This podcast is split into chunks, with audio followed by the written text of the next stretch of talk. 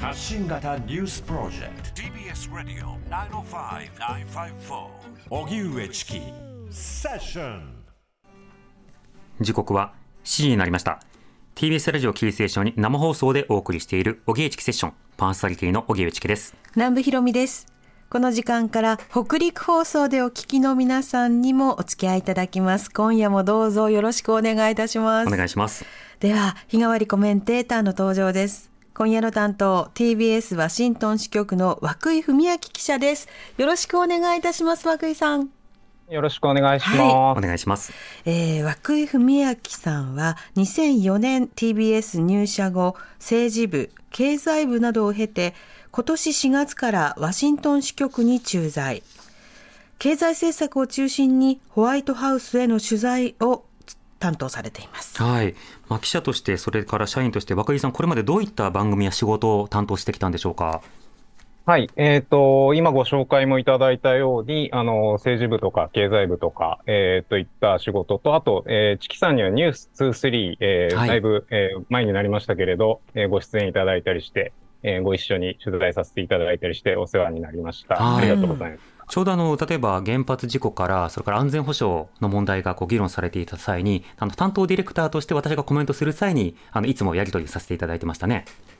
お世話になりました。あはいの、ちょうどまだ民主党政権がね、あったぐらいの頃でしたが、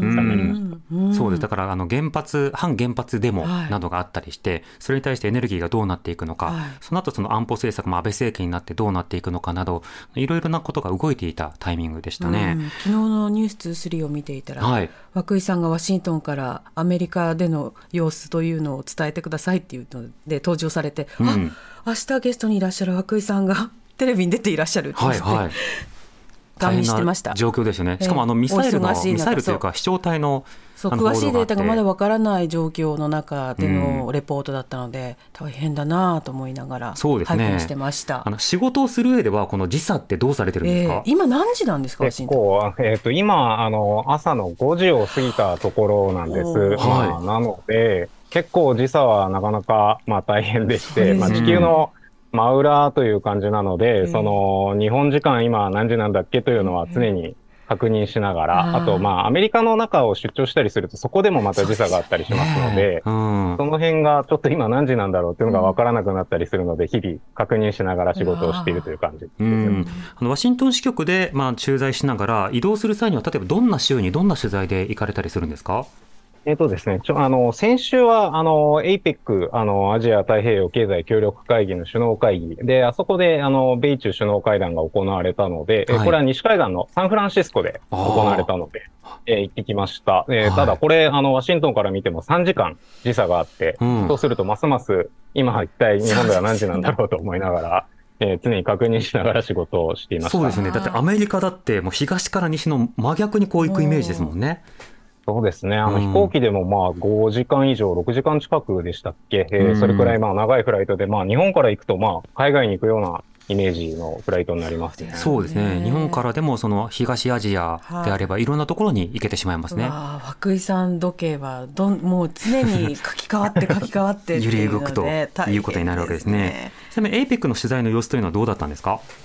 えっ、と、まあ、あの、いろいろ、あの、米中はやっぱり非常に注目されていまして、うん。えー米中首脳会談は、まあ、日本でももちろん注目でしたし、アメリカでも一定に注目されていたので、えーここにまあ、かなり力を入れて取材をしました。で、うん。まあ、APEC そのものというのは、まあ、あの、正直なところ、そこまで、えーアメリカでは大きな話題になっていなかったので、はい。まあ、あの、各社とも米中に、えー注力して取材をしているという感じでした。うん。APEC そのものが話題にならないというのはこれいつものことなんでしょうか？それとも、あの今回特に米中だからということなのかこの点どうですか？ええーとですね、まあ、最近の傾向というのが正しいと思うんですけれど、あの、ロシアと、あの、中国が入っている枠組みになるので、うん。あの、全体でその首脳宣言ですとか、そういう、まあ、一致した声明を出していくというのがなかなか難しくなっているんです。で、うん。ウクライナ情勢とか、中東情勢とか、なかなか、えーそういった国々と、えーアメリカが合意するというのはなかなか難しくなっているので、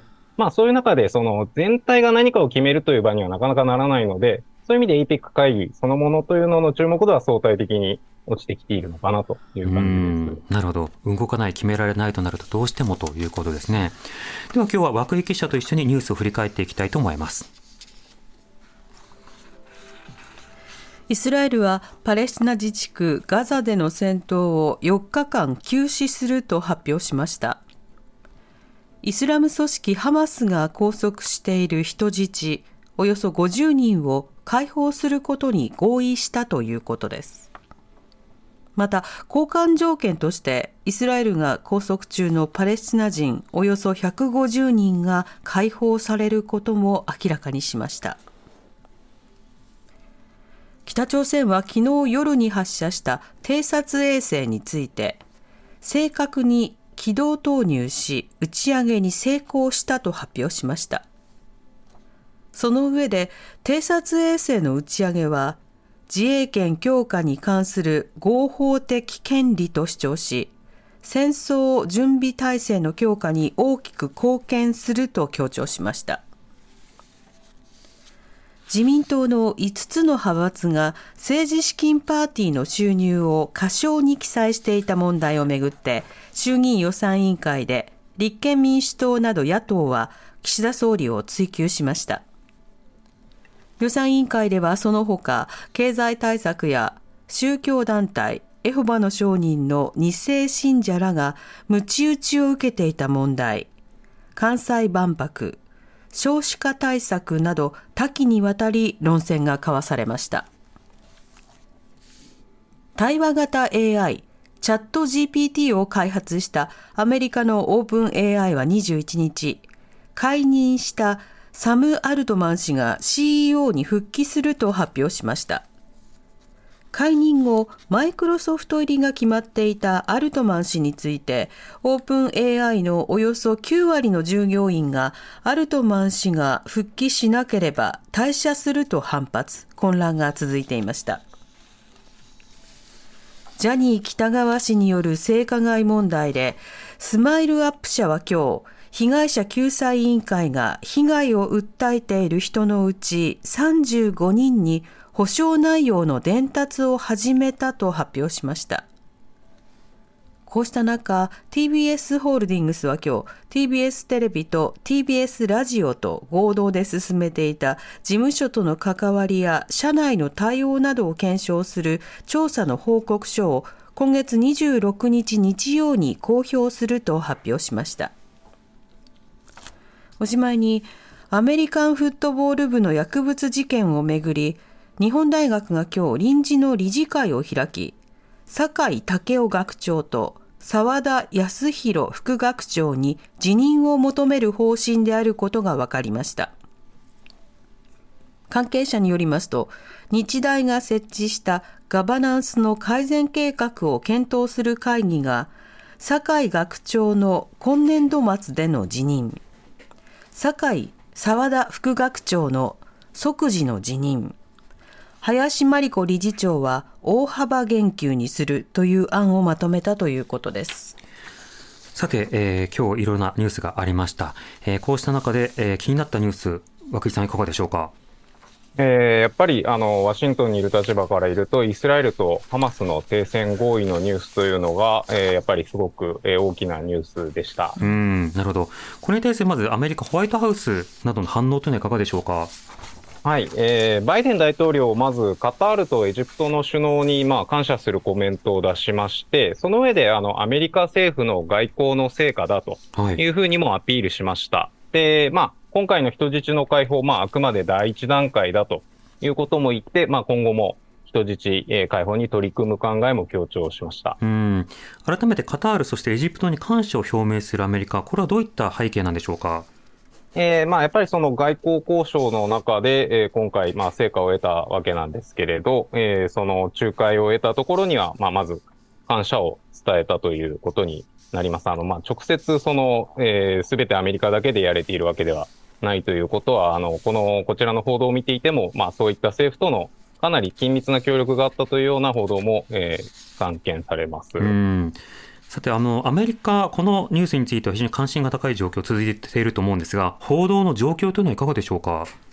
はい。あの、まずこの、えー、人質解放のニュースというのは、まあ、先ほど、あの、長官がもう、あの、紙のものが届いたんですけれど、そのニューヨークタイムズですとか、ワシントンポスト、えー、こういった主要紙でもやっぱり一面トップの、えー、扱いになっています。で、あの、テレビのニュースでも連日、まあ、ほぼ、えー、トップニュース扱いというのが続いていて、関心は極めて高いですね。うん。その報じぶりや意見というのはいかがですか、読んでいて。えっ、ー、と、まあ、当初はやっぱりですね、その、イスラエルに、まあ、あの、えー、寄り添ったというか、バイデン大統領かなりイスラエルに寄り添う姿勢を、まあ、あの、はっきり鮮明に示していたんです、いましたし、まあ、それに対して、まあ、あまりその、なんというんでしょうか、報道ぶりも、まあ、ハマスの残虐性を強調するような、えー、報道が目立ったんですけれど、うん、まあ、ここのところやっぱりもう少しその世論も、まあ、あの、パレスチナ人のえー、まあ、被害が広がっているということに対して、まあ、同情論が広がっているということもあって、はい、えー、メディアの報道ぶりも、そうした、その、えー、ガザ側といいますか、パレスチナの、えー、人々の被害などを、えー、伝えるものも増えているので、えー、少しその報道ぶりというのも、えー、あの、えー、戦闘の開始直後からは変わってきているかなという印象はあります。うん実際の世論調査などでもとりわけ若い層においてはこの、まあ、イスラエルに対して批判的な声も増えているというふうに報じられてますがこの点は実感などいかがでしょうか？はい。あのー、やっぱりそこを睨んでですね、まあ、バイデン大統領ですとか、えー、ブリンケン国務長官とか、あの、発言ぶりが、えー、やっぱり徐々に、えー、修正されてきているという印象はあります。あの、当初はやっぱり、その、今も申し上げたように、イスラエルをもう支援するのだ、イスラエルに、えー、もう、えー、共に、えー、アメリカはあるのだというような強い発信が多かったんですけれど、やっぱりその以降は、その民間人の被害は、えー、できるだけ抑えるべきだというふうにイスラエルに伝えたですとか、そういう、その、えー、パレスチナ側に対する配慮を見せるような、えー、政権の姿勢も目立ってきています。うんさて一方であの昨日も伝えられていましたその北朝鮮偵察衛星とするものを発射ということなんですけれどもこのニュースについてはアメリカの取り上げ方というのはいかがですか？取り上げ方という意味で言うと、実はまあ、ほとんど、あの、報道はないというのが、えー、実情です。あの、まあ、検索すれば、記事は見つかるっていうぐらいの、えー、感じでして、うん、まあ、普通にアメリカで暮らしている人は、えー、北朝鮮のミサイル発射、まあ、ひょっとしたら気づかないんじゃないかというようなぐらいの報道量ですね。うん長期的にまあ衛星開発しているよねっていうのことについては取り上げられることもあるわけですか？あもちろんそういったことは、あの、えー、新聞記事ですとか、そういうあのテレビの中で取り上げられることは、えー、もちろんあります。で、あの、ホワイトハウスも、その、えー、声明を、まあ、発表しまして、えー、そうした、あの、えー、挑発行為はやめて、まあ、対話に応じろというようなことを声明で発表したりはしています。うんただ発射ごとの温度感でいうと、まあ、韓国、日本、アメリカなどは、まあ、それぞれ相当違うということになるんでしょうか？えー、まあ、その政府のレベルで、その日米韓と向き合っているような、あの、人々というのはもちろん、その、えー、温度感が高いといいますか、うん、あの、対応していると思うんですけれど、それが、まあ、表に出てくるということで言うと、まあ、アメリカ側の、あの、なんと言うんでしょうか、まあ、記者会見で、えー、喋るというよりは、まあ、声明の、えー、まあ、紙が出るというか、文書が、えー、出て、まあ、それで、えー、終わってしまうというか、あの、まあ、そういう対応が常に同じようなフォーマットがあってですね、うん、その同じような声明が出てくるというところはあるので、その、まあ、日本のような高い温度感であるかと言われると、まあ、そこはなかなか伝わってこないのかなというところです。昨日あの、まあ、もちろん涌井記者もテレビでリポートしてましたけれども、はい、日本のテレビもずらっと民放は、その J アラート、NHK も J アラートで画面が見たことないぐらいこう、テロップテカテカみたいな、はい、YouTube みたいなテロップみたいになっていて、なかなかの状況でしたけれども、その点、あのちょっと距離離れたところからしっかり報じるという立場で、どうですか？そこお伺いしたいなと思います。あのまあ、実を言うと、だから、こちらでは、その、まあ、まさに日本のテレビを、まあ、何らかの手段で見ないと、その、ミサイルが本当に発射されてるとか、えー、いうことを確認するのも、まあ、なかなかその日本のメディアを通じてじゃないと、最初は難しいというところがありまして、まあ、テレビをつけても、特に、あの、まあ、いつも通りの編成といいますか、ニュースも、えー、それが、あの、緊急ニュースとして入ってくるというような感じではないので、少し、その、なんというんでしょうか、まあ、もちろん、その北朝鮮の隣にある日本や韓国とアメリカは、まあ、だいぶ事情が違うということがあるんですけれど、はい、まあ、その、まあな、そういう距離感があるねということは、えー、実感するところですね。うん、そうです確かね。冷静に感じましたもん、そうですね。涌井さんの中継が。あとはその大陸間弾道ミサイルでもアメリカは当然射程としてあの対応しているということになるわけですけれども、しかしあの物理的な問題で言うと、まあ、個別のその実験というものによって、例えば落下することがないということや、そこから中長期的な影響がどう見ているのかというようなことなどについても、まあ、防衛システムがあるアメリカと、うんえそうではなくてさまざまな脆弱性がある日本とかと、はい。まあ、いろんなところも違ってくるんでしょうそう。ですよね。うんではこの後涌井記者にお話を伺っていくフロントラインセッションです。TBS Radio 荻上チキ。セッション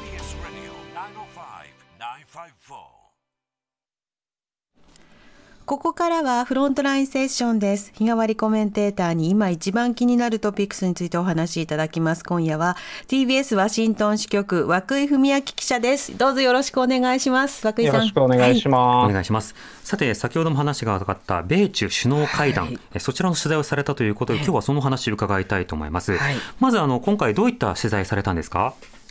えっ、と、米中首脳会談、サンフランシスコの郊外の、あの、昔作られた邸宅で行われたんですけれど、そちらの、えー現場に、えー行って、えー取材をしてきました。まあ、そこはあの、バイデン大統領の記者会見が、えー単独で行われたんですけれど、うんうんそのバイデン大統領の記者会見にも、えー参加してきました。まあ、その他、あの、ホワイトハウスのブリーフィングとか、えー現地で行われたものにも、えー参加してきたという形です。うん。まず、米中首脳会談そのものの中身、あるいは雰囲気というのはどうだったんでしょうか？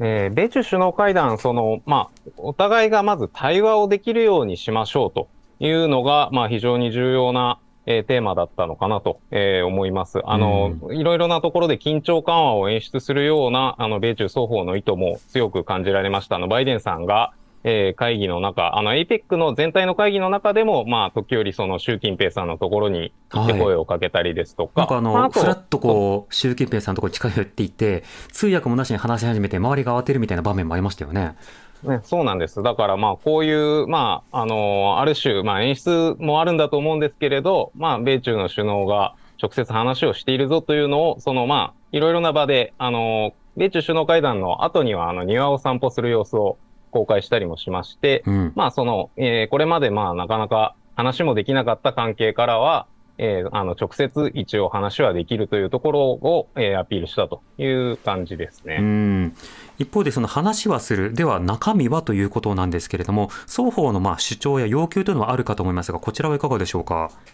えー今回だからアメリカ側がまあ一つ、えー目指していて合意したものに軍同士が、えー会話をできるようにしましょうというものがあって、これはあの、えー合意に至りました。うん。あの、まあ、あの、これはあの気球、いわゆる偵察気球がアメリカに、えー飛来する。で中国由来のものではないかと言われた問題があったりした時にも、はい。あの、アメリカ側はこれを中国にえーあの、本当に中国のものなのかとか、その軍同士のレベルで、えー確認する手段がなかったというふうに言われていまして、うんまあ、あの、そういうもので、あの、お互いが疑心暗鬼になっていたずらに、えー対立が高まらないようにという意味で、えーそこは、ね、対話をできるようにしましょうということは、えー合意したという形ですうね。ん一方で中国側は、まあ、例えばその輸出規制、半導体などの輸出規制、これをあの、まあ、やめてくれと、緩和してくれということも要求されてましたが、こういったところなどはどうでしょうか？このあたりはまあ平行線といいますか、まあお互い言いたいことを言ったということにとどまったという形です。アメリカ側もあのレアアース、レアメタルといった、えーいわゆるその中国にしかない資源の、えー輸出をな中国語が規制していることについて、問題を提起しましたと。うんで、一方で、えー中国側は今おっしゃったような半導体の規制をアメリカはしているじゃないですかと言って、まあ懸念を示すというところで、えーここはまあお互いの、まあ、懸念を表明して、えーそれについて何か具体的な解決策というのは今回は、えー出ていません。うんまあ、今後持ち越しということになりそうですが、まあ、APEC というタイミングがあったにせよ、あの今回で会談をしたそのアメリカ側の狙いというのはいかがでしょうか？アメリカ側は、まあ、もともとそのバイデン政権っていうのはもともと、えー中国、あのーやっぱりアメリカに今追いつきそう、追いつき、追い越しそうになっているという中で、バイデン政権としてその中国を、まあ、対策、中国抑止といいますか、これがまあ最大のテーマだったんですけれど、うんえーウクライナが戦争になり、さらに、えー10月から中東も、えーあの、ハマスとイスラエルの戦闘が始まって、このあたりで、まあ、バイデン政権としてかなりゆとりが、えーなくなっています。で、あの、これでさらに中国が関わるような、まあ、台湾で何か、えー偶発的な有事が起こってしまうとかっていうようなことになると、えー三正面になってしまいますので、うんさすがにそれはなかなか、えーまあ、バイデン政権としても余力がないというところがあり、まあ、これ以上の対立は避けたいという狙いがあったのだと思います。うん、三正面、要はウクライナ、イスラエル、さらに台湾ということになると、もう到底対応できないということになるわけですか？やはり、その、もうもちろんその、それぞれの担当者というのはいるわけですけれど、最後のところは、まあ、ブリンケン国務長官ですとか、まあ、あの、安全保障を担当するサリバン大統領補佐官、まあ、あれが、あの、国防、あの、えー国防総省のトップのオースティン長官といった、まあ、この、まあ、限られたメンバーで必ず、やはり何がしかの決済なり、対応方針を決めていかないといけないということがありまして、うん。さすがに、えーそれを、まあ、やはり一人の人間ができることには限界があるというようなところがあって、えーそういうあの指摘はいろいろなアメリカメディアなどからも、えー見られています。うんこうしたそのバイデン氏の動きというものについては、まあ、共和党やトランプ氏というのは、やはりその批判的な立場、対中国路線については批判的なんでしょうか？はい。あのーやはりそ、ちょっとその、今回先ほども言ったように、かなり習近平さんを、まあ、あの、温かく迎えるというようなムードが目立ったので、えー共和党の中からもそうですし、まあ、あと実は身内の民主党の中からも、あの、人権に問題がある、あの、中国のトップを、まあ、温かく迎えすぎだと。いうような、あの、声も上がりました。まあ、やっぱりその、弱弱腰だという批判が、まあ、出やすいタイプのテーマではあります。うん、なるほど。ちなみにトランプ氏はこういった中国問題については現時点ではどういった発信をされてるんでしょうか？中国は基本的にやっぱり厳しく対応すべきだという立場ですうね。ん、そしてそれが支持者にも響くということですか？そうですね。まあ、あの、ただ、その中国に厳しいというのは、実は、まあ、バイデン政権も、まあ、あの、非常に、えーまあ、厳しく、これまでも当たってきているので、まあ、そういう意味では、あまり、えーその、民主党、共和党問わず、基本的にその中国に対する、まあ、厳しい姿勢というのは、えー共通していると、えー言っていいかと思います。うん。そしてこの会談を踏まえたバイデン大統領の会見や発信というのはいかがですか？バイデン大統領ですね、その、まあ、会見の中でも、その習近平さんとは、あの、直接、えー電話を取って話せるようにしようということで合意したとか、えーいうことを、あの、まあ、しきりにアピールしていました。まあ、うん一方で、その記者会見の最後にですね、あの、えー質問が出まして、その、以前、あの、習近平さんのことを独裁者というふうに、えー呼んだことがあるんですけれど、はいあの、そのあの考えは、えー今、今いかがですかというふうに、えーあの、問われまして、えーまあ、我々とは全く、アメリカとは全く違った共産主義の、えー指導者だという意味で、独裁者だというふうに、まあ、改めて答えていまして、まあ、その、まあ、あくまで価値観は違うよということは、あの、アピールしたのかなというふうに思います。うん、なるほど。一方で今回の会談に対する中国側の狙いというのはいかがでしょうか？はい。あの、中国、まあ、あの、中国経済が今、かなり減速しているというのが伝えられていますが、その中でアメリカとの経済関係、あの、非常にやっぱり、あの、こう、対立している中でも経済のつながりは強いので、まあ、それは維持していきたいという考えがあったのだと思います。あうの、ん習主席、あの、APEC の会期中にアメリカの企業のトップがたくさん出席する CEO サミットというのにも出まして、はいあの、きあの中国に投資してくださいというふうに呼びかけていたので、まあそういう、えー経済関係を続けたいという狙いがあったのかなと、えー思います。うんまあ、経済関係続けるには、まあ、例えばそのスパイ対策などで急に逮捕されることがないとか安全保障などの有事などによってあの例えばロシアで起きたような撤退しなくてはいけないというような変動がないとか、まあ、中長期的な安定というのが不可欠になりますねこの点いかがでしょうか？その点については、だからまだやっぱり、あの、アメリカ側も疑心暗鬼があると言いますか、その中国側から明確な発信が出ている状況ではありませんので、うんまあ、あの、企業もまあ、ぜぜひひで見ていくんだろうなというふうに思います。うんそして再び会談することで合意ということですけれども、あの来年になると、今度は大統領選挙ということに向かっていきますね、このバイデン大統領の今後のまあ外交やアピールポイントなど、どういうふうに動いていくんでしょうか？えーそうですね、その会談は、まあ、具体的な時期が示されていませんし、まあ、あの、おっしゃる通り、あの、大統領選挙に年明けから本格的に入ってしまうので、えー実際にその習近平さんと対面で日程が入るとかっていうことは、まあなかなか具体的には今のところ見通せていないという状況です。まああと、えーまあバイデン氏としても、まあ、あの、今後やっぱりなるべく内政でのアピールというのを、まあ強めていかなきゃいけない時期に入ってきますので、うんその、まあなかなかその、外交というのは、まあ、あの、表にならないというところもあるので、ええー難しいところは、えー出てくるのかなとは思います。うんまたハイブリッド戦争の、まあ、サイバースペースの攻撃、要はあの前の大統領選挙でもその前でもフェイクニュースなどが、まあ、ロシアなどからこう大量生産されることなどもありましたけれども、こういったような動きというのも今後メディアとしては警戒が必要ですね。そうですね。あの、まあ、非常に、あの、アメリカではそういう生成 AI の規制ですとか、あの、関心が高い領域で、まあ、議会でも、えー議論進んでますし、あの、先日大統領令という形で、あの、そういう包括的な規制も発表しましたが、その中でもやはり、あの、選挙への影響というのは、あの、重要な点として繰り返し強調されています。うん、そうですね。だからこそその選挙のあり方、それは誰が勝つのかだけではなくて、どういうふうに、まあ、正当に進んでいくのか、それを見ていきたいなと思います。はい。さあ今日は TBS ワシントン支局の涌井文明記者にお話を伺いました。涌井さん、あの、この後少しは休めますか？はい。あの、休ませていただきます。ありですよね。がとうございます。早朝5時ですもんね。ありがとうございましたありがとう。ございました。ありがとうございました。またよろしくお願いしますまたよろしくお願いします。よろしくお願いしはます。明日のこの時間はライターで小説家の川端弘人さんが担当します。TBS Radio 荻上チキセッション